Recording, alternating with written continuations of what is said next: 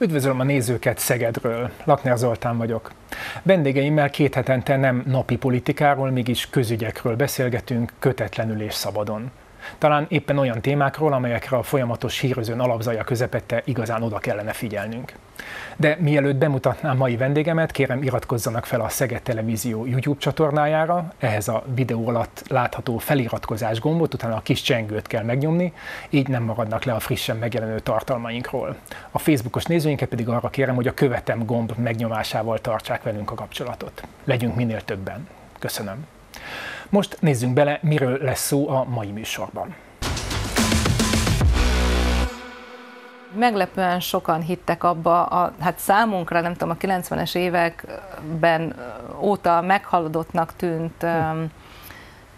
gondolatban, hogy van egy ilyen lecsurgási Aha. effektus. Tehát, hogyha fönt a a fölül lévőket, a gazdagabbakat etetem, vagy nekik adok támogatásokat, akkor az előbb-utóbb fel fogja húzni az alsó rétegeket is. Tehát, hogy ebben, ebben ők hittek, és egyébként, amikor konjunktúra van, és sokan áramolnak be a munkaerőpiacra, akkor ez tényleg meg is történik ez a, ez a lift hatás, hogy egyszerre hmm. sok ember valóban hmm. társadalmilag mobil, és annak is érzi magát, mert hogyha a munkaviszonyhoz kötött ellátásokat növeljük, és az Orbán kormány ezt megtette nagyon-nagyon komolyan és tisztességesen a családpolitika területén is, tehát mondjuk a gyedet, most a csedet, ugye százszázalékos helyettesítési ráta, és közben nőnek a, a fizetések, szóval azért ott, ott van egy eleve a fizetések és a növ, növekvő foglalkoztatás miatti mhm. fölfele húzó effektus, és az ezekhez kötött szociálpolitikában is egy ilyen, ilyen fölfelé csak mi van akkor, ha nem nőnek a fizetések? Csak mi van akkor, ha, igen, hogyha jön egy olyan válság, mint a Covid volt, meg mint aminek lehet, hogy most elében nézünk, amikor nem nőnek már majd olyan tempóban, vagy egyáltalán a fizetések, amikor infláció van, és mi van azokkal, akik kiszorulnak ebből, ugye teljes térségek, ahol ne, nincsenek olyan gyárak, nincsen olyan ö, befektetés, ahol tö, amit tömegeket tudott volna felszívni. Na azok az emberek, ö, tehát ez a, ez a szegénységi rés, ami a, a fölfele menők, vagy a, a, a mondjam, a középosztály alja és a legszegényebbek között van, ez nagyon-nagyon mm. kitágult. Tehát ők aztán tényleg, és az ő gyerekeik végletesen, véglegesen, tényleg ilyen harmadik világbeli módon szakadnak le, szakadtak le. Szemben Lengyelországgal, ahol gyakorlatilag megszüntették szociálpolitikai eszközökkel, ezzel a bizonyos nagyon megemelt családi pótlékkal, például a gyerekszegénységet. A mai Magyarországon élve különösen sokat kellene tudnunk arról, hogyan működnek a különféle tudományos meghatározásokkal illetett modern autokráciák, azaz egyeduralmak. Ezek egyik közös jellemzője, hogy nem vagy nem csak erőszakkal, fenyegetéssel, administratív intézkedésekkel tartják fenn a hatalmukat, hanem elosztási politikákkal, jóléti intézkedésekkel is tudatosan operálnak. Szikra Dorottya szociálpolitikus, a Társadalomtudományi Kutatóközpont főmunkatársa és osztályvezetője, a CEU oktatója, évek óta kutatja mutatja nem csak a magyar, hanem a közép-európai országok, illetve a hazaihoz hasonló autoritár rendszerek szociálpolitikáját is, hogy jobban megérthessük, miben hasonlít másokhoz, és mely vonásaiban egyedi a magyarországi rezsim gyakorlata. Üdvözlöm is vendégemet, Szikra Dorottyát. Szervusz, Zoli. Köszönöm, Jó hogy itt vagy. és én is üdvözlöm a nézőket. Először is azt firtatnám, hogy szociálpolitikusként hogyan találtál rá erre a témára, amivel te foglalkozol, az már tulajdonképpen szinte politika tudomány, és én azt tudom felidézni, hogy amikor elkezdtem azon gondolkodni valamikor a 2010-es évek közepe felé tartva,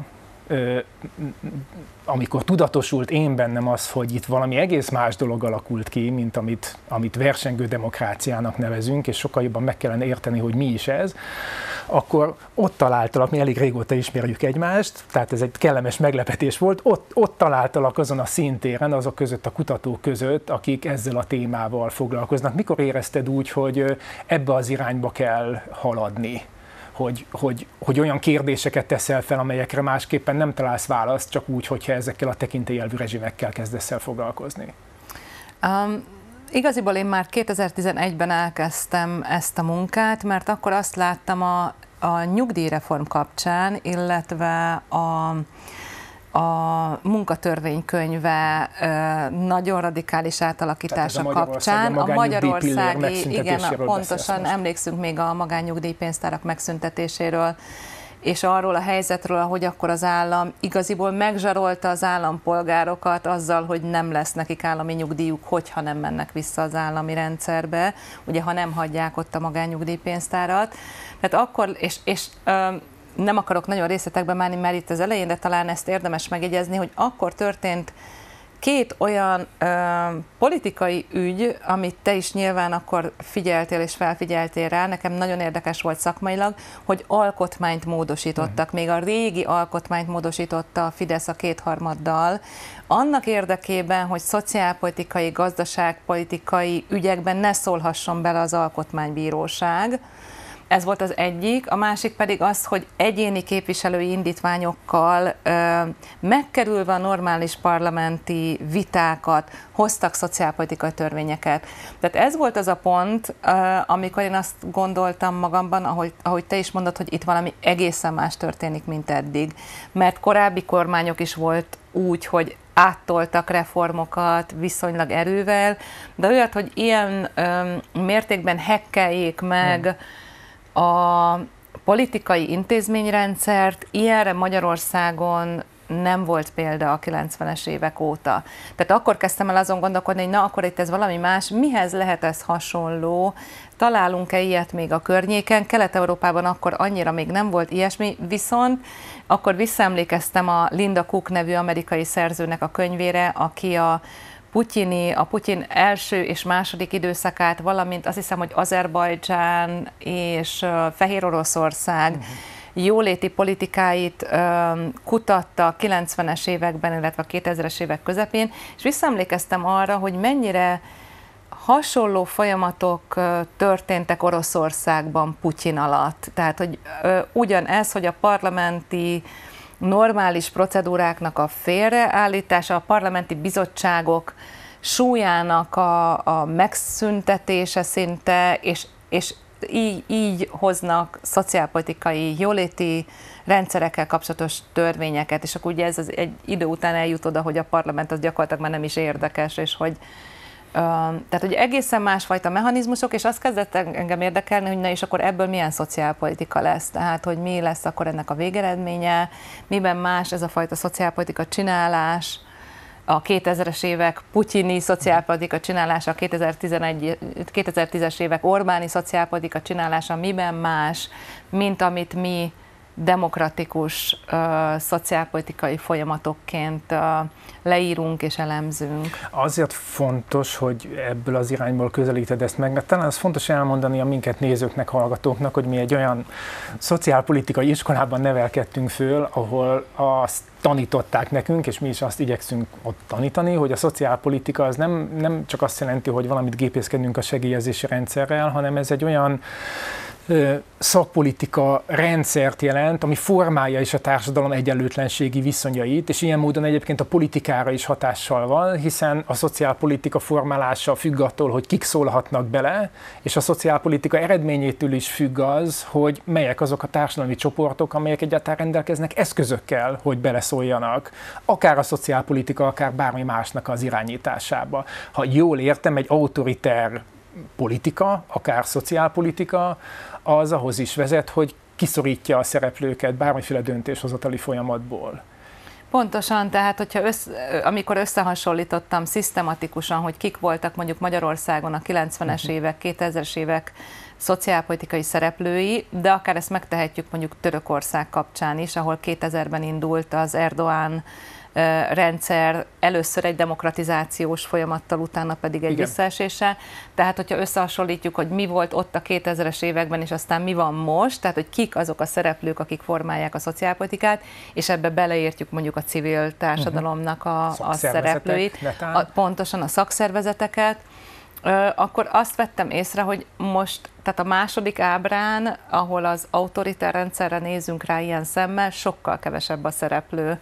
Sokkal átláthatatlanabb egyáltalán az, hogy ki dönt miről, és akiket látunk, azok is sokkal kevesebben vannak, és és a, akik viszont a szereplők, azok nagyobbra nőnek. Mm. Mondjuk például Magyarországon a miniszterelnöki hivatal, ami mm. mostanra már gigantikus, és mindennel is foglalkozik. Tényleg nekem az volt a nagyon érdekes pont például, hogy a, a családpolitikai döntések, egy demográfiai ilyen döntéshozatali társaság keletkezett egyszer csak ott 2014-ben. Most csak egy, ez egy példa, hogy, hogy mi minden lett a miniszterelnökségen, akik egyébként akkor teljesen átnyúltak az összes többi, most is ezt csinálják, más területeken is, kultúra területén is átnyúlnak az összes többi minisztériumon, és ők maguk csinálnak szakpolitikát. Tehát a miniszterelnökség csinál szakpolitikát. Ez jóval azelőtt volt, hogy Novák még... Katilinból egy rövid időre családügyi minisztert csináltak, ez öt igen. négy-öt évvel ezt ez előtt, Ez a Novák történik. előtt volt, egyébként a Novák visszavette ezt, uh-huh. igaziból uh-huh. ő neki ez uh-huh. volt a nagy ügyessége, politikai tehetsége, azt gondolom, hogy ő, ő visszavette ezt a, a, hogy mondjam, a családpolitikai ezt a mandátumot kapta, hogy ügyeket. ezt vigye. Igen, de azt hiszem, hogy ő ott, ott tényleg fel is épített egy komoly csapatot maga mögött, és sikerült neki, hogy mondjam, nagyon komoly befolyást szerezni a, a magyar politikában, most már látjuk, hogy a magyar uh-huh. politikában, de a magyar szakpolitika csinálásban, a családpolitika csinálásban is. Ezt most úgy mondom, hogy ettől még én nem értek Világos. egyet azokkal a, a reformokkal, amiket ők csináltak, vagy, vagy egy sok, sok minden van, ami, amit nagyon-nagyon másként képzelek a családpolitikáról, mint ahogy ők, de tehát, hogy kialakul egy párhuzamos struktúra, ide akartam kiukadni, ahol a miniszterelnökségnek óriási szerepe van, és igazából már nem csak a parlament, hanem a, a minisztériumok is olyan, olyan jelentéktelenek lesznek. Ez egy példa arra, hogy hogyan változik meg a demokratikus és a, a, a nem demokratikus rendszereknek a, a szociálpolitikát alakító szereplői mennyire mások. Bocsánat, még egy példát Hogyne. idehozok. Tehát normál esetben vagy demokratikus országokban az elemzéseknek a jelentős része arról szól, hogy miféle parlamenti viták zajlanak, hogy az ellenzék mit tesz le, mint ellenjavaslatot az asztalra, hogy ezeket hogyan gyúrják végig a különböző bizottságokban, valamint azután a végrehajtás során a minisztériumok, és most lehet, hogy egy furcsát fogok mondani, hogyan akasztják be a botot a küllők közé. Uh-huh. Tehát, hogy a minisztériumok önálló szereplők, ahol sok évtizedes tapasztalattal rendelkező szereplők ülnek. Sok a saját eredeti elképzeléseikhez Akiknek vannak saját eredeti elképzeléseik, időnként elég komoly és, és jó szakmai elképzelésük, és bizonyos őrült reformokat nem engednek végrehajtatni.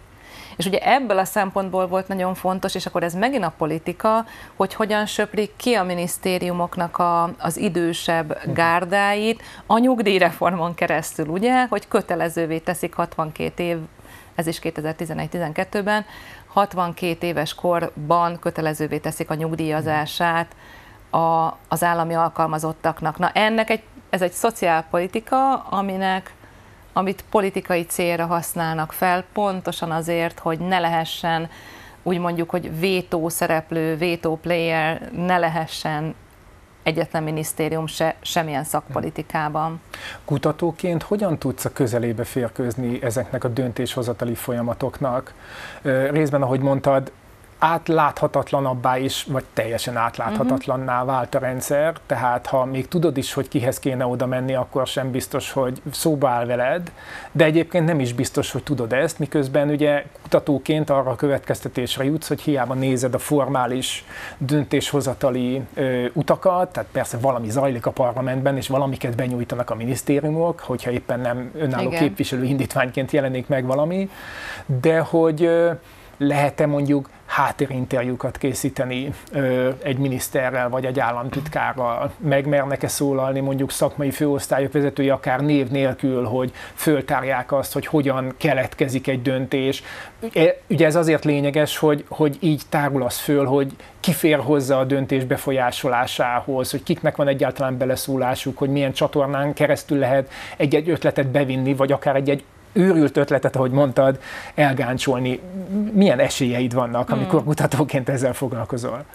Hát az ajtók fokozatosan bezárultak a 2010-es évek közepére, olyannyira, hogy 16-17-ben, amikor nekem egy ösztöndíja kifejezetten az volt a mandátumom, hogy a családpolitika szereplőit kutassam és velük interjúza, egyszer csak bezárultak az ajtók, és nem tudtam bejutni a minisztériumba, holott addig igen. És aztán nagyon furcsa módon egyszer csak ezek kinyíltak. Én se értettem, hogy miért. A 18-ra meg meg, meg valahogy, valahogy mégiscsak beengedtek. Úgy érezték, hogy olyan sikeres, amit csinálnak, hogy szívesen tudom, beszéltek hogy miért, róla? és akkor, akkor tudtam a Novákkal is interjúzni, és a körülötte lévő, hogy mondjam, szakpolitikai döntéshozókkal. Volt ennek egy érdekes pontja egyébként, hogy az egy, egy, egy kulcs szereplő, akihez szintén nem tudtam bejutni, és szerettem volna, vele véletlenül összekerültünk egy ilyen kocsmai, tehát valaki szervezett egy ilyen kocsmai vitát, ahova őt meghívták, és engem hívtak, mint vitapartnert, és akkor mi ott egy sör mellett megismertük egymást, hogy én is emberből vagyok, meg ő is, és hogy nagyon sok minden, tehát hogy tudunk tiszteletteljesen egymással beszélgetni, és akkor például ezen a, az informális úton keresztül um, tudtam, tudtam hozzáférni, de azt kell mondjam, ez majdnem lehetetlen, és ami szintén új, és minden kutatónak, meg minden egyszeri embernek a tájékozódását nagyon megnehezíti, az az, hogy a minisztériumok honlapjain uh-huh. szinte semmi információ nincsen. Mondok egy extrém példát, utána akartam egy ponton járni, hogy Ukrajnában milyen, mi a helyzet az ottani szociális és oktatási minisztériumokkal, miféle munkát tudnak a háború kellős közepén végezni, és elképesztő részletességgel Aha. szólnak a honlapon az új programokról, az új program tervezetekről, van olyan fül, ahol hozzá lehet ezekhez szólni, ott van a, az államtitkár helyetteseknek és a különböző osztályoknak a, a felelős személyeinek az e-mail címe, elérhetősége. Szóval azt láttam, hogy így kívülről úgy tűnik, hogy az ukrán közigazgatás működik. Nem tudom, hogy belül mi van igaziból, de hogy, hogy az biztos, hogy updatelt információk voltak fönn, miközben Magyarországon, ugye teljes béke időben abszolút semmi információ nincsen arról, hogy mit tervezünk, Ugye ezeket társadalmi vitára kellene bocsájtani igen. a szociálpolitikai csak a ügyeket. Meg hallgató igen, kedvéért hadd mondjam el, tehát aki mondjuk munka célokra használja, vagy használni szeretné a kormányzati oldalakat, van egy egységes szerkezetű kormányzati portál, onnan valóban elérhetőek a különböző minisztériumok, de voltak éppen leginkább propaganda üzeneteket közvetítenek. Igen. Úgy is néz ki ma már ez, egész igen. kormányzati portál, hogy nem döntésekről értesítenek minket, hanem az éppen aktuális jelszavakról, meg lehet uh-huh. rajta találni egy-egy fontosabb szereplés jelentését a miniszterelnöknek, a, a miniszterelnöknek elolvashatjuk a több mint száz miniszterelnöki megbízott, meg kormánybiztos nevét, de egyébként ez, hogy hogyan zajlik a döntéshozatali folyamat, ne adj Isten, hogy kihez kellene fordulni, hogyha valamiről szeretnénk információt kapni, ennek nyomára nem lehet bukkani. Abszolút semmi, abszolút semmi. Igen, igen, ez így van. Um, um, a, egy Mond. lábjegyzet, Mond kérlek. hogy korábban uh, végeztem történeti kutatásokat, levéltároztam is elég sokat, és uh, ott egy nagyon érdekes um, um, több doboznyi anyag, uh, ami még feldolgozásra vár, egyszer talán eljutok oda, hogy megcsináljam, az a korabeli, tehát 60-as, 70-es években a korabeli, azt hiszem, hogy foglalkoztatási ügyre, lehet, hogy egészségügyre, nem, nem emlékszem, minisztériumban a gyessel kapcsolatban hmm. írt levelek panaszos levelek, hogy én, hogy miért nem vagyok én jogosult a gyesre, hogyan lehetne ezt elintézni, kérem segítsenek, ez a véleményem, az a véleményem, tehát, hogy rengeteg levél, ugye nőktől. Tehát esettanulmányként tudod ezeket akik, használni. akik nem jutottak hozzá a gyeshez, uh-huh. és de tudták valahogy mhm. mégiscsak, hogy ho, hova Tehát írjanak. keresztül konkrét élethelyzeteket tudsz tanulmányozni, és azt, hogy hogyan reagáltak erre az akkori döntéshozók. Az akkori döntéshozók, pontosan, pontosan. Tehát, hogy ezt arra hozom példaként, hogy a Kádári Magyarországon, amit egyáltalán nem idealizálnék, tehát ez egy komoly, kemény, vagy akár puha, de ez egy diktatúra volt természetesen, és durvább bizonyos értelme, mint a mostani, de mégiscsak volt egy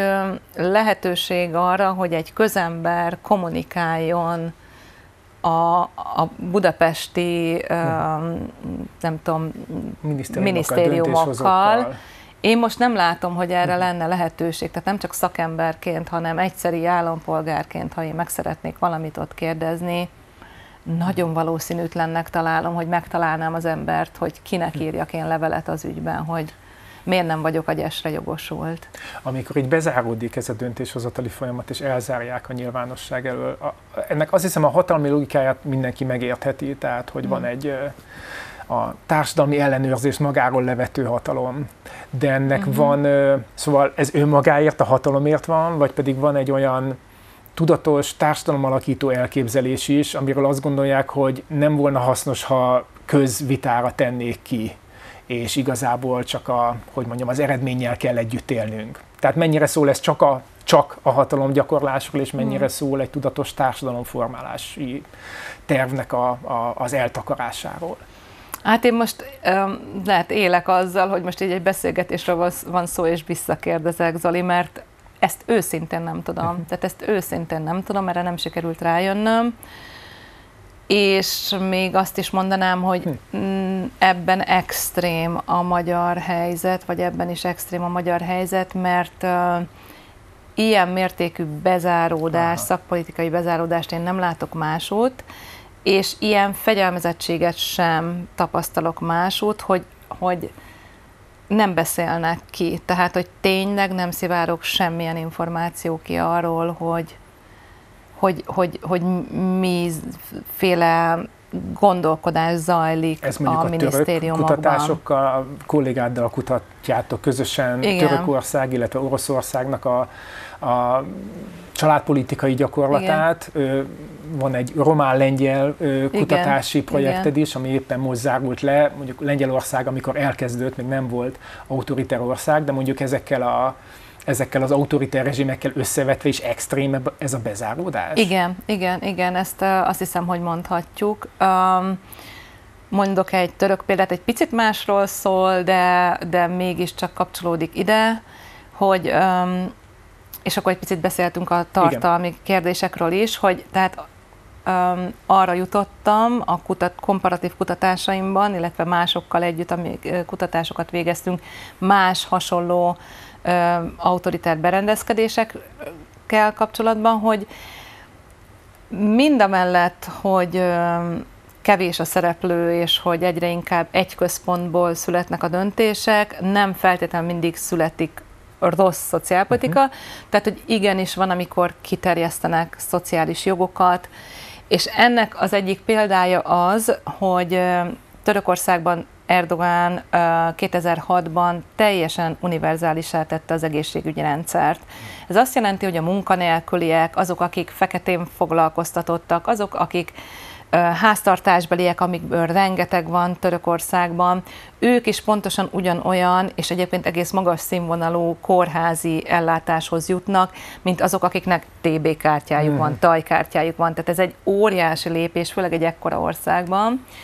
És akkor, és akkor itt visszajutok a kommunikációhoz, akkor bevezettek egy olyan um, kommunikációs eszközt, ami egy ö, veleig populista eszköz, de mégiscsak valamiféle kommunikáció az állam és az állampolgárok között, hogy ö, volt egy hotline, egy, egy, ö, egy forró drót, amit fölhívott az, fölhívhatott az egyszerű állampolgár, hogyha bármilyen visszaélést tapasztalt az egészségügyi rendszerben, vagy bármilyen megjegyzése lett volna azzal, ami vele ott történt, ha, ha valamilyen rossz élménye volt, vagy akár csak ilyen jobbító szándékkal szeretett volna valamit elmondani az egészségügyi rendszerrel kapcsolatban, és ugye ez már tipikus ilyen autoriter vonás, hogy ez a miniszterelnökség Aha, nél csörgött a telefon, és nem a, nem a minisztériumban, szóval ez nem egy ártatlan kommunikáció. Sőt, valamilyen ellátást talán magáról Erdogáról is neveztek el, vagy csak a népnyelv nevezte el Erdogáról, de mintha lenne ilyen török kommunikációs húzás is, valamilyen családügyi ellátás ellátásban. Ja, azt igen, az, az is lehet, ezt most konkrétan nem tudom, de az egyébként jellemző ezekre a rendszerekre, hogy, hogy a, a, a rendszernek a, a hát többnyire férfi figurája. Egyébként ugyanezt csinálják most Indiában, Módi aha, pontosan aha. ugyanezt csinálja az új, vagy akár a csokhoz hasonlóan ilyen átdizájnolt nőknek szóló ellátásokat az ő arcával plakátolják ki, és azt, azt ő, ő hirdeti, és ugyanez volt Erdoánnál is, igen, pontosan. Ugye ez nem egy valódi kommunikáció, de megnézve a török honlapokat, vagy akár megnézve a lengyeleket főleg, Hát ott azért van információ. Tehát ott van információ, ott vannak adatok. Lengyelországban, ha már így rákérdeztél, még most is plurális a szociálpolitikai szintér, tehát amikor családpolitikai hm. reformot készítenek elő, akkor azt a legkülönbözőbb szereplőkkel, mondjuk az előző kormány családpolitikai szakértőivel is megvitatják, sőt, ezek a szakértők, ezek így van, hogy átúztak a PISZ-hez, tehát a Jog és Igazságosság párthoz, tehát, hogy van egy szélesebb nyilvánosságot érintő beszélgetés a szakpolitikai kérdésekről, és ezeket nyomon tudott követni a minisztériumoknak a honlapján is. Lengyelország egyébként talán akkor ezt is érdemes megemlíteni abból a szempontból is, ha már a magyar-lengyel barátságot olyannyira szokás emlegetni, sokkal inkább érdemes lenne tanulmányozni Magyarországon, mert ott egyrészt a gyerektámogatásban, a családi pótlék területén, de ezt megelőzően jóval korábban ugye az oktatás területén, még talán a 20. század utolsó éveiben történt egy olyan reform, amit furcsa módon, ugye ez annyiból érdekesebb, hogy egymást váltó kormányok mind végigvittek, aminek uh-huh. a következtében a lengyel oktatás egészen más pályát jár be, mint a magyar oktatási rendszer, és ennek nagyon sok köze van a társadalmi egyenlőtlenségekhez, sok ponton érintkezik a szociálpolitikával. Tehát részben van egy olyan tanulság, hogy kormányváltások, sőt ilyen félig meddig rendszerváltások kapcsán is fel lehet tartani egy olyan szakpolitikát, ami egyébként jót csinál a társadalommal, fölzárkóztat egy csomó embert, akár arra is alkalmassá tévő őket, hogy bekapcsolódjanak majd a munkaerőpiacba, és ugye az a magas családi pótlék, amit éppen ez a mostani Kaczynski féle egyébként autoritár tendenciákat mutató kormánypárt talált ki, hát ez ugye ez a többszörös esőt most ugye az egyik kampányigéret, hogy ezt az 500 lotyit fölemelik 800, 800 ez megy, ez 70 ezer igen, forint átszámolva körülbelül, tehát talán igen. már a 800 zloty, tehát hogy igen. egészen itt vagyunk Közép-Európában az összes nyavajánkkal együtt, amiről Igen. azt gondoljuk, hogy, hogy nagyon hasonló, és mégis másfajta következtetésekre és másfajta politikákra lehet jutni. Nyilván ilyen kérdéseket is föltettetek, amikor ezt Igen. közösen kutattátok, hogy ott ez mitől valósul meg, itt meg mi, szóval, hogy nem Svédországról beszélünk, amit persze nem. szinte nem volna butaság megérteni, de hogy hát ez Lengyelország, szóval, hogy igen, nem, nem igen. valami gazdag skandináv országról beszélünk, igen. hogy ott mi okozza azt, hogy például ez a fajta állandóság az oktatásban uh-huh. fönnáll, vagy hogy a Kaczynski nagy családi pótlékkal akar szavazókat venni, és nem uh-huh. azzal, hogy kiszorítja az ellátásokból az embereket. Uh-huh, uh-huh. Um, igen, két, két része van a kérdésnek szerintem, vagy legalábbis én két részre bontanám, és az egyik az az, amivel te is sokat foglalkoztál, és talán, talán pont te fogalmaztad meg azt, hogy hogyan rángatják a szakpolitikákat az egymást követő kormányok. Igen. Ugye ez a procedurális része, ez a politika csinálás része, hogy kik a szereplők, és ezek hogyan hozzák ezeket a döntéseket. A másik része meg a tartalmi, hogy és akkor tehát milyen döntések születnek. És az elsőre mondanám azt, hogy valóban uh-huh. itt van, tehát Lengyelországban van egy kontinuitás a szereplők között, és nincs akkora rángatása a szakpolitikáknak, és ez igaz. A szakpolitikai a szereplők. szakpolitikai uh-huh. szereplők, Tehát nem igen. rúgom ki feltétlenül a főosztályvezetőt, hogyha Pontosan. kormányra fogok kerülni, mert a tudására szükségem van. Szó szerint, Aha. igen, erről van szó, tehát hogy úgy és hogy való, és nem dobom ki az előző kormánynak, az előző koalíciónak a koncepcióját valamiről, mondjuk a, az oktatási rendszer átalakításáról, csak azért, mert, mert ők, mert, ő csinálta. mert ők csinálták, holott ugye ott is működik ez az ellenség, nem, nem is ellenfél, hanem ellenség képzés, ugye a, a TASZ, Donald Brutálisan szemben. Nagyon-nagyon durván, igen, igen. Lényegében politikai Mégis, gyilkossággal vádolják, abszol, szóval elképesztő Igen, nagyon-nagyon, pontosan, pontosan. Tehát a kőkemény, kőkemény.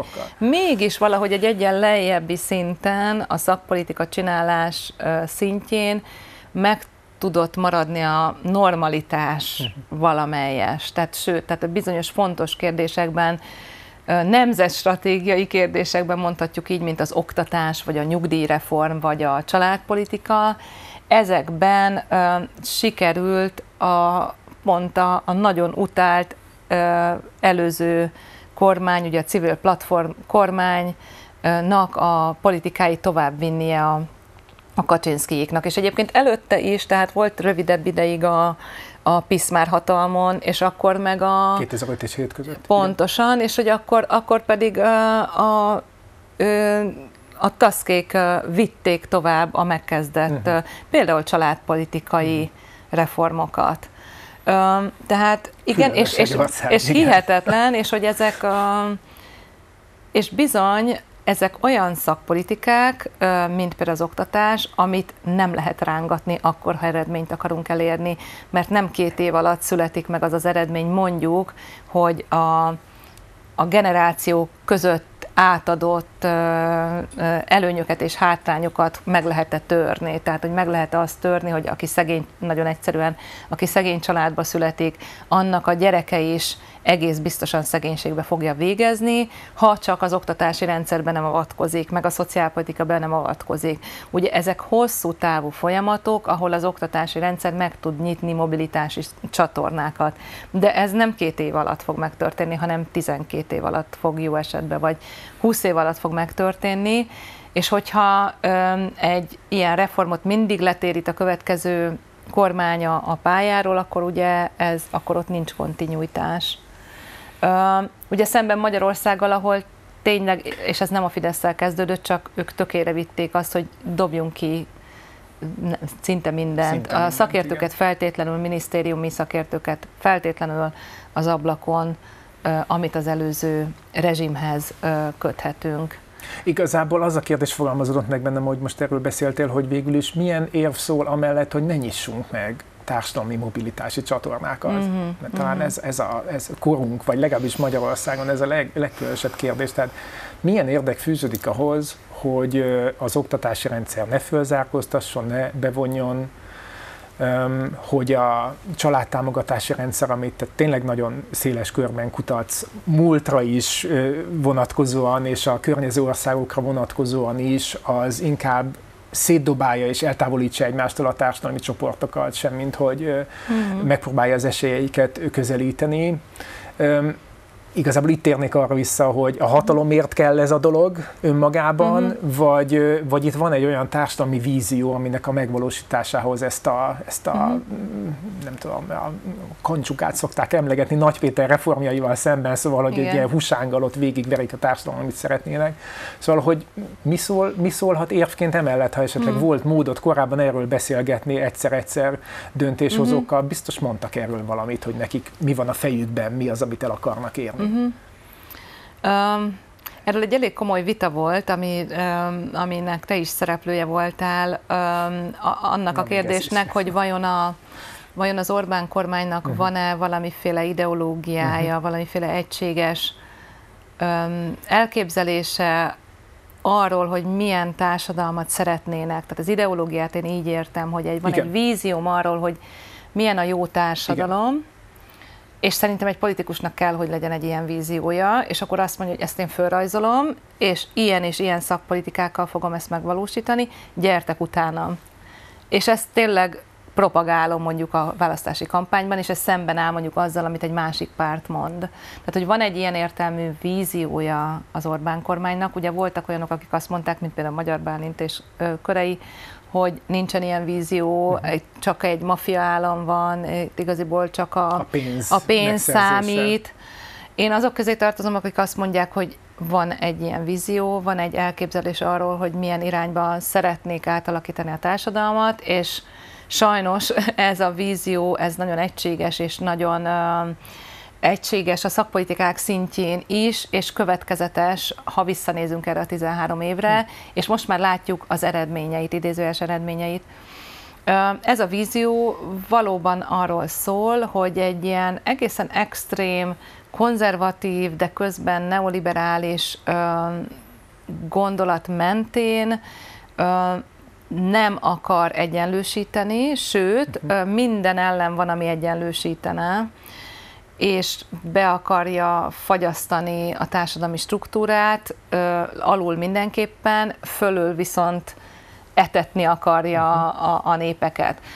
Most, hogy még egy picit egyszerűbben megfogalmazzam, a magyar szociálpolitika abban különbözik az összes többitől, demokratikus és nem demokratikus, európai és nem európai szociálpolitikától, amit én láttam valaha is, hogy nem törekszik a szegénység Aha. Csökkentésére, ami a szociálpolitikának egy alapfeladata lenne, és nem törekszik az egyenlőtlenségek csökkentésére, mondjuk a másik alapfeladata a szociálpolitikának. Tehát ilyen, ilyen nincsen tényleg sehol szinte, hogy ezek, ezek a célok, ezek eltűntek bármelyik szakpolitika csinálásnak a, az eszköztárából, és a szociálpolitikánál ez ilyen egészen, egészen különös, különös konstrukció. Uh, hogy ennek mi az értelme, nem vagyok benne biztos, hogy ez politikailag megéri, vagy hogy ez, ez néha látok e, időnként olyan pontokat, ahol az a benyomásom, bár én nem vagyok politi, politikatudós vagy politológus, hogy ezt megmondjam, de néha az a benyomásom, hogy hozott volna a konyhára uh-huh. az, uh-huh. hogyha egyenlősítő ö, szociálpolitikákat vezetnek Amit a be. csinálnak Lengyelországban, Igen. hogy felemelik a családi pótlékot egy sok magyar forint rátszámítva a tízezres összegre, és akkor annak is van egy másfajta társadalmi elérése. Igen, tehát azt tudjuk, hogy népszerű lenne a családi hát pótlék növe, növelé, növelése, lehet abszolút lehetne szerezni vele szavazatokat, és a Covid alatt például egészen biztos vagyok benne, hogy egy népszerű intézkedés lett volna mondjuk a munkanélküli járadék időszakának a, a meghosszabbítása, ami ugye ex, egészen elképesztő, ugye három hónapos, és a családi pótlék hm. növelése. Biztos vagyok benne, hogy ez politikailag hozott volna a konyhára.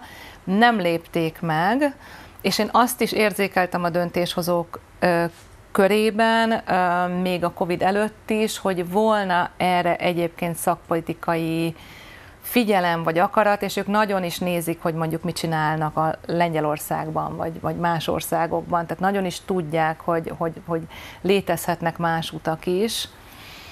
De, de nem követték ezt az nem utat. követték Bocsánat, ezt az utat, igen, hozzá igen, azt, igen. Amennyire én emlékszem, a 2008 9-es magyarországi válságkezelésre is jellemző volt az, Simonyi Ágnes kollégánk, tanárunk, egy táblázata van ilyenkor mindig a, a lelki személyem előtt, neki volt egy gyűjtés arról, hogy mely országokban milyen intézkedéseket tettek az akkori szociális helyzet enyhítésére, és talán Magyarország volt az egyetlen, ahol semmilyen szociális intézkedés mm-hmm. nem mhm. történt. És ugye a Covid alatt ugyanez volt a helyzet, Szó szerint minden ország, történt, tehát két válságot igen. csinál egy évtizeden belül végig úgy a magyar társadalom, igen. hogy világválság, óriási megrázkodtatás, szegénységi, Igen. szegényedési kockázat, és semmilyen állami segítség nincsen annak Igen. kapcsán, hogy a, a döntő leszakadást és a szegénységbe süllyedést megpróbálják Igen. megakadályozni. Ez valami egészen elképesztő Igen. egy olyan országban, ahol egyébként azt gondoljuk, hogy a szociális biztonság a legfontosabb politikai hívószó.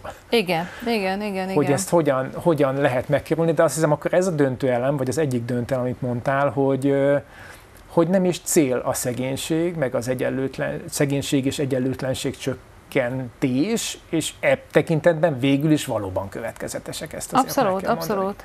És ami az én interjúimból egyébként leszűrődött, kérdezted, hogy mi lehet a döntéshozók fejébe, hogy meglepően sokan hittek abba, a, hát számunkra, nem tudom, a 90-es években óta meghaladottnak tűnt hm gondolatban, hogy van egy ilyen lecsurgási Aha. effektus. Tehát, hogyha fönt a a fölül lévőket, a gazdagabbakat etetem, vagy nekik adok támogatásokat, akkor az előbb-utóbb fel fogja húzni az alsó rétegeket is.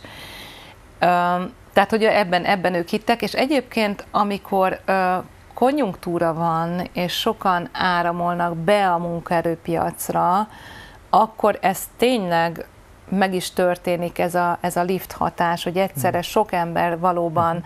társadalmilag mobil, és annak is érzi magát, mert hogyha a munkaviszonyhoz kötött ellátásokat növeljük, és az Orbán kormány ezt megtette nagyon-nagyon komolyan is tisztességesen a családpolitika területén is, tehát mondjuk a gyedet, most a csedet, ugye 100%-os helyettesítési ráta, és közben nőnek a, a fizetések, szóval azért ott, ott van egy eleve a fizetések és a növ, növekvő foglalkoztatás miatti uh-huh. fölfele húzó effektus, és az ezekhez kötött szociálpolitikában is egy ilyen, ilyen fölfelé. Csak mi van akkor, ha nem nőnek a fizetések? Csak mi van akkor, ha, igen, hogyha jön egy olyan válság, mint a Covid volt, meg mint aminek lehet, hogy most elében nézünk, amikor nem nőnek már majd olyan tempóban, vagy egyáltalán a fizetések, amikor infláció van, és mi van azokkal, akik kiszorulnak ebből, ugye teljes térségek, ahol ne, nincsenek olyan gyárak, nincsen olyan ö,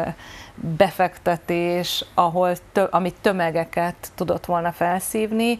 Na azok az emberek, ö, tehát ez a, ez a szegénységi rés, ami a, a fölfele menők, vagy a, a, a mondjam, a középosztály alja és a legszegényebbek között van, na ez nagyon-nagyon mm. kitágult. Tehát ők aztán tényleg, és az ő gyerekeik végletesen, véglegesen, tényleg ilyen harmadik világbeli módon szakadnak le, szakadtak le.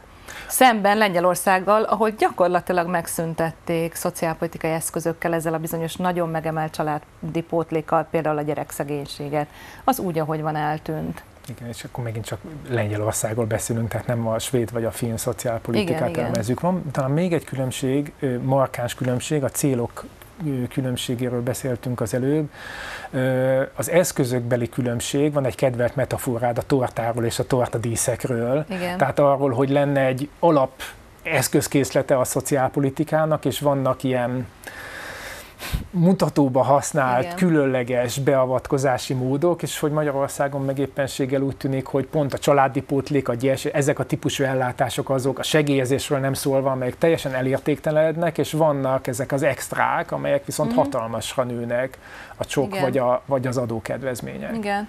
Nemrég, vég, nemrég végeztünk egy számítást egy doktoranduszommal arról, hogy mennyibe kerülnek, mennyibe kerül most a torta, amiben mondjuk be, családpolitika ügyben valóban ezek vannak benne, mint a családi pótlék, gyes, gyed, ezek a nagyon régi állandó ellátások, és mennyibe kerülnek ezek a 2000, főleg 2014-15 után hmm. rá rakott, aztán a 19-es ö, nagy családpolitikai csomaggal rápakolt kis marcipánok, és arra jutottunk, hogy már most a marcipánok, meg a tejszínhab, meg a kis cseresznyécskék, azok már többe kerülnek a magyar államnak, mint az egész torta, tehát azok most már nagyobbak, de ugye ezek csak a társadalomnak egy egészen szűk rétegéhez jutnak el.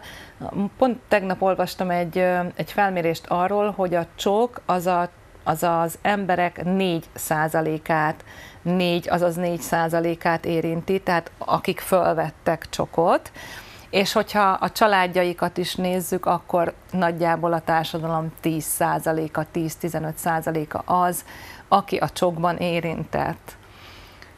Ezzel most engem is megdöbbenthető, Ergo, hogy. Ugye, és a családi pótlékot pedig minden hogy? egyes gyerek után az automatikusan fizeti a magyar állam. Persze, most már hozzákötötték, ugye 12-13 óta iskolába járás, meg még a közmunkához is, de, de ettől most tekintsünk el, de ugye azt nem emelik, a családi potlékot nem emelték meg, az ugyanannyi, mint 2008-ban volt, azt elinflálódott, szinte most már teljesen, hasonlóan a gyeshez, és közben pedig felépítünk ilyen várakat, amikben nagyon kevesen laknak. Hm. Tehát, hogy amik a óriási pénzek, de a társadalom kicsi szeletét érintik, viszont úgy ad, vannak eladva, ugye, mint a kormánynak a nagy zászlós hajó programjai, hogy mindenki azt hiszi, hogy hát ugye én nem kaptam csokot, de nyilván a szomszédom igen, tehát, hogy azt hiszik az emberek, hogy ez, ezek nagyon-nagyon sokakat elérő ellátások, és akkor a propaganda mögötte, hogy valóban úgy tűnik mindenhonnan ez jön, mint hogyha valami óriási nagy dologról lenne szó, tényleg nagy összegekről van szó, tehát Csak szó se róla. Relatíve kevés embernek szóló Relatíve kevés emberekre, e, ember, és azok is fölül, tehát a társadalom felső 10-20 max 30%-a, aki ez, ebből a lehető legjobban tudott profitálni. Ez azért is megdöbbentő egyébként, mert közben meg a kormánynak talán őszinte, hát a fene tudja, hogy ez a politikában ez egy használható kifejezés, vagy sem szándéka a népesség szám felpörgetése. Na most, hogyha csinálok egy olyan szelektív rendszert, amely a társadalom egy kisebb részére van mhm. célozva, uh-huh. akkor mégis mi a csodától lehetne azt várni, hogy fölpörögjön a, a népesség növekedés? Most ez egy külön téma lehetne, ez egy másik műsor talán, hogy uh-huh. a szociálpolitikának ez kell, -e, hogy legyen a célja, nem biztos, hogy ez kell, hogy legyen a célja, mert lehet, hogy a megszületett gyerekek jólétével kéne sokkal többet foglalkozni, de hogyha ez a kitűzött kormányzati cél, akkor talán mégiscsak érdemes lenne olyan családtámogatást csinálni, ami mindenkit elér. Uh-huh, uh-huh. Mondom akkor megint a lengyel példát, hogy, hogy néztük, hogy a lengyel diskurzus vajon a magyarhoz hasonlóan is csak a lengyel gyerekek uh-huh. megszületéséről szól-e, amikor bevezették ezt a bizonyos megemelt családi pótlékot, és azt találtuk, hogy érdekes, érdekes, együtt futhat egymással a szülessen még több lengyel gyerek, és ne, ne éljenek a lengyel gyerekek szegénységben című történet. Tehát, hogy, hogy tudták a kettőt együtt, hogy mondjam, tehát, hogy nem zárja ki egymást ez a két cél, ami Magyarországon uh-huh úgy tűnik, vagy úgy tűnt, mintha, mintha kizárná egymást, és csak a, arra koncentrálunk, hogy minél több gyerek szülessen a közép és felső középosztályos családoknál, a szegényebb családoknál meg kevesebb. Egyébként ezt a célt nem sikerült elérni, tehát hogy, hogy, hogy nem pontosan oda születnek a, a gyerekek, ahova a kormány szerette volna, és nem annyival több, mint amit szeretett volna, mert hogy ez a történet nem így, ez egy tényleg egy külön műsor, de nem úgy működik, hogy bedobom a nőbe a pénzt, és akkor kijön a gyerek, ennél sokkal bonyolultabb folyamatok. Bonyolultabb, de ugye ez azért is furcsa, mert ugye éppen a Fidesz és elvbarátai szokták azzal vádolni a progresszív politikai erőket, hogy úgymond társadalom mérnökösködést folytatnak, hogy kitalálnak mindenféle szerintük új és életszerűtlen elveket, és ahhoz próbálják hozzáigazítani a társadalmat, de hát, mint hogy itt pontosan ez történne, hogy megrajzolnak egy szerintük szerintük jó, helyes, általuk, általuk elgondolt családképet, és abban próbálják így bele nyomkodni a társadalmat, hogy te legyél ilyen keresetű, vállalj ennyi gyereket, éljél ilyen életmódban, ö, ö, meghatározzák, hogy mi a, mi a megfelelő együttélési forma. Hát mi, mi a társadalom mérnökösködés, hanem ez? Tovább megyek, Zoli, ö, egészen megdöbbennek a külföldi kollégák, amikor arról hallanak, most éppen a román szerzőtársamnak mondtam el, hogy hogyan is működik pontosan a babaváró meg a csok, hogy gyerekkel vissza lehet fizetni uh-huh. hitelt. Mi a társadalom mérnökesködés, mi a, a tulajdonképpen a, a biopolitika, tehát uh-huh. amikor az emberek testét, testét próbálom irányítani, hanem ez, hogy házasodjál össze, mert akkor fogod megkapni a babavárót, és ugye ez most nem is a csok, hanem a babaváró, és hogyha megszületik az első gyereked, akkor ugye felfüggesztett három évre a, a visszafizetést, és a harmadik gyerek megszületése után elengedik neked a hitelt. Tehát magyarán tényleg az van, egyébként ez egy 40-es évekbeli Aha. program, az Oncsánál volt, tehát ezt, szerintem ezt onnan vehették, az Országos Nép és Családvédelmi Alapnál volt ugyanez a konstrukció, hogy hitelt kap a család, a sok gyerekes család, és hogyha megszületnek a következő, ott egyébként negyedik, ötödik, hatodik gyerekek, akkor elengedi az állam a hitelt. Magyar keresztény gyerekek magyar, hozzá, pontosan, az ez volt az Magyar keresztény gyerekek megszületnek, akkor azzal visszafizettem a, a, a hitelt tulajdonképpen. Na ilyen azért, tehát ilyen közvetlen ö, beavatkozás a családok életébe, hogy összeházasodja valakivel, és hm. hogy és e, tehát ennyire konkrét pénzügyi ösztönző a gyerek születésre ilyen Európában nincsen, de egyébként Európán kívül se tudok 21. században erre példát. A végén, mert hogy muszáj befejeznünk valahol a beszélgetést, sok minden fölmerült még bennem, de a végén arra kérdeznék rá, hogy amikor azt tapasztalod, hogy most a, a csoknak történik egy beszűkítése, a babaváróval is ez a helyzet, a költségvetési helyzetet nagyjából azt hiszem, hogy ismerjük, tehát hogy nincs, nincs pénz, tehát Baj egy hatalmas van, deficit látom, van. Igen. Hogy ez vajon mennyire érintheti az alapelveit a, ennek, a, ennek az Orbán rezsim által gyakorolt szociálpolitikának, miközben ugye most arról beszélgettünk, hogy úgy tűnik, hogy bizonyos kiinduló pontokhoz meg nagyon mereven ragaszkodnak. Szóval, hogy mm. mi következhet akkor, ha családi pótlékot sem emelnek, de már a csokot is visszábeszik, akkor itt milyen, milyen mozgástér van, vagy hogyan lehet a nekik fontos célokat megőrizni. Ez azért is egy különös kérdés egyébként, mert most a mi beszélgetésünkhöz képest egy hét múlva lesz a demográfiai csúcsnak egy újabb mm-hmm. kiadása, és ahol reklámozzák ugye a magyar családpolitikai modellt, ami részben eleve humbug, részben most építik le. Szóval, hogy nem nagyon látom, hogy merre tarthatunk mm-hmm. a 2020-as évek további részében ez ügyben. Nem Nagy biztos, kérdés, hogy erre te tudsz válaszolni, nem de tudom. Hogy, de hogy Egyébként nem humbug, Zoli. Tehát ez, a, ez, a, ez a, olyan értelemben nem humbug, hogy ez a költségvetésnek egy igen jelentős... Igen, ez egy drága, ez drága egy humbug, nagyon, Ez egy nagyon drága történet, és hogy mindenféle komoly hatásai uh-huh. vannak, és nem csak az, hogy bizonyos családok örülnek annak, hogy hogy, hogy jobb körülmények között lakhatnak, hanem mondjuk az is, hogy összeragaszt párokat, akiknél nem születik meg a második, harmadik, negyedik gyerek, ne, ne talántán el akarnának válni, ez borzasztóan nehéz lesz. Nagyon komoly hatása van a házasságkötések számára is, uh-huh. tehát hogy az így, így uh-huh. megy fölfel, amit szintén nem látunk sehol Európában. Tehát, hogy olyan értelemben nem humbuk, hogy itt, itt történtek Rendben. dolgok, olyan dolgok, amikkel mondjuk én nagyon nem értek egyet, meg azt hiszem, hogy te sem, de, de ez, hát ezek jelentős jelentős reformok. Na viszont, hogyha ezeket vissza, ha leszedjük a marcipán Igen. figurákat arról a tortáról, amit azért ennyire nem fog megtenni a Fidesz természetesen, Igen. hanem majd csak ügyesen lecsavarja a kis Igen. kutyának a fejét, Igen.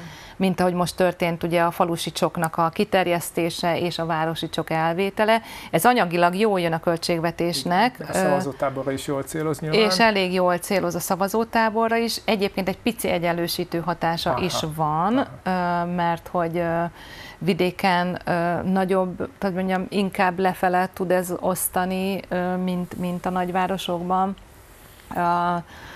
De hogy a tortát nem érinti. Azt nem érinti, hogy, hogy változatlanul nem lesz eszköz, szociálpolitikai, családpolitikai eszköz a szegénység megakadályozására, vagy az egyenlőtlenségek kezelésére.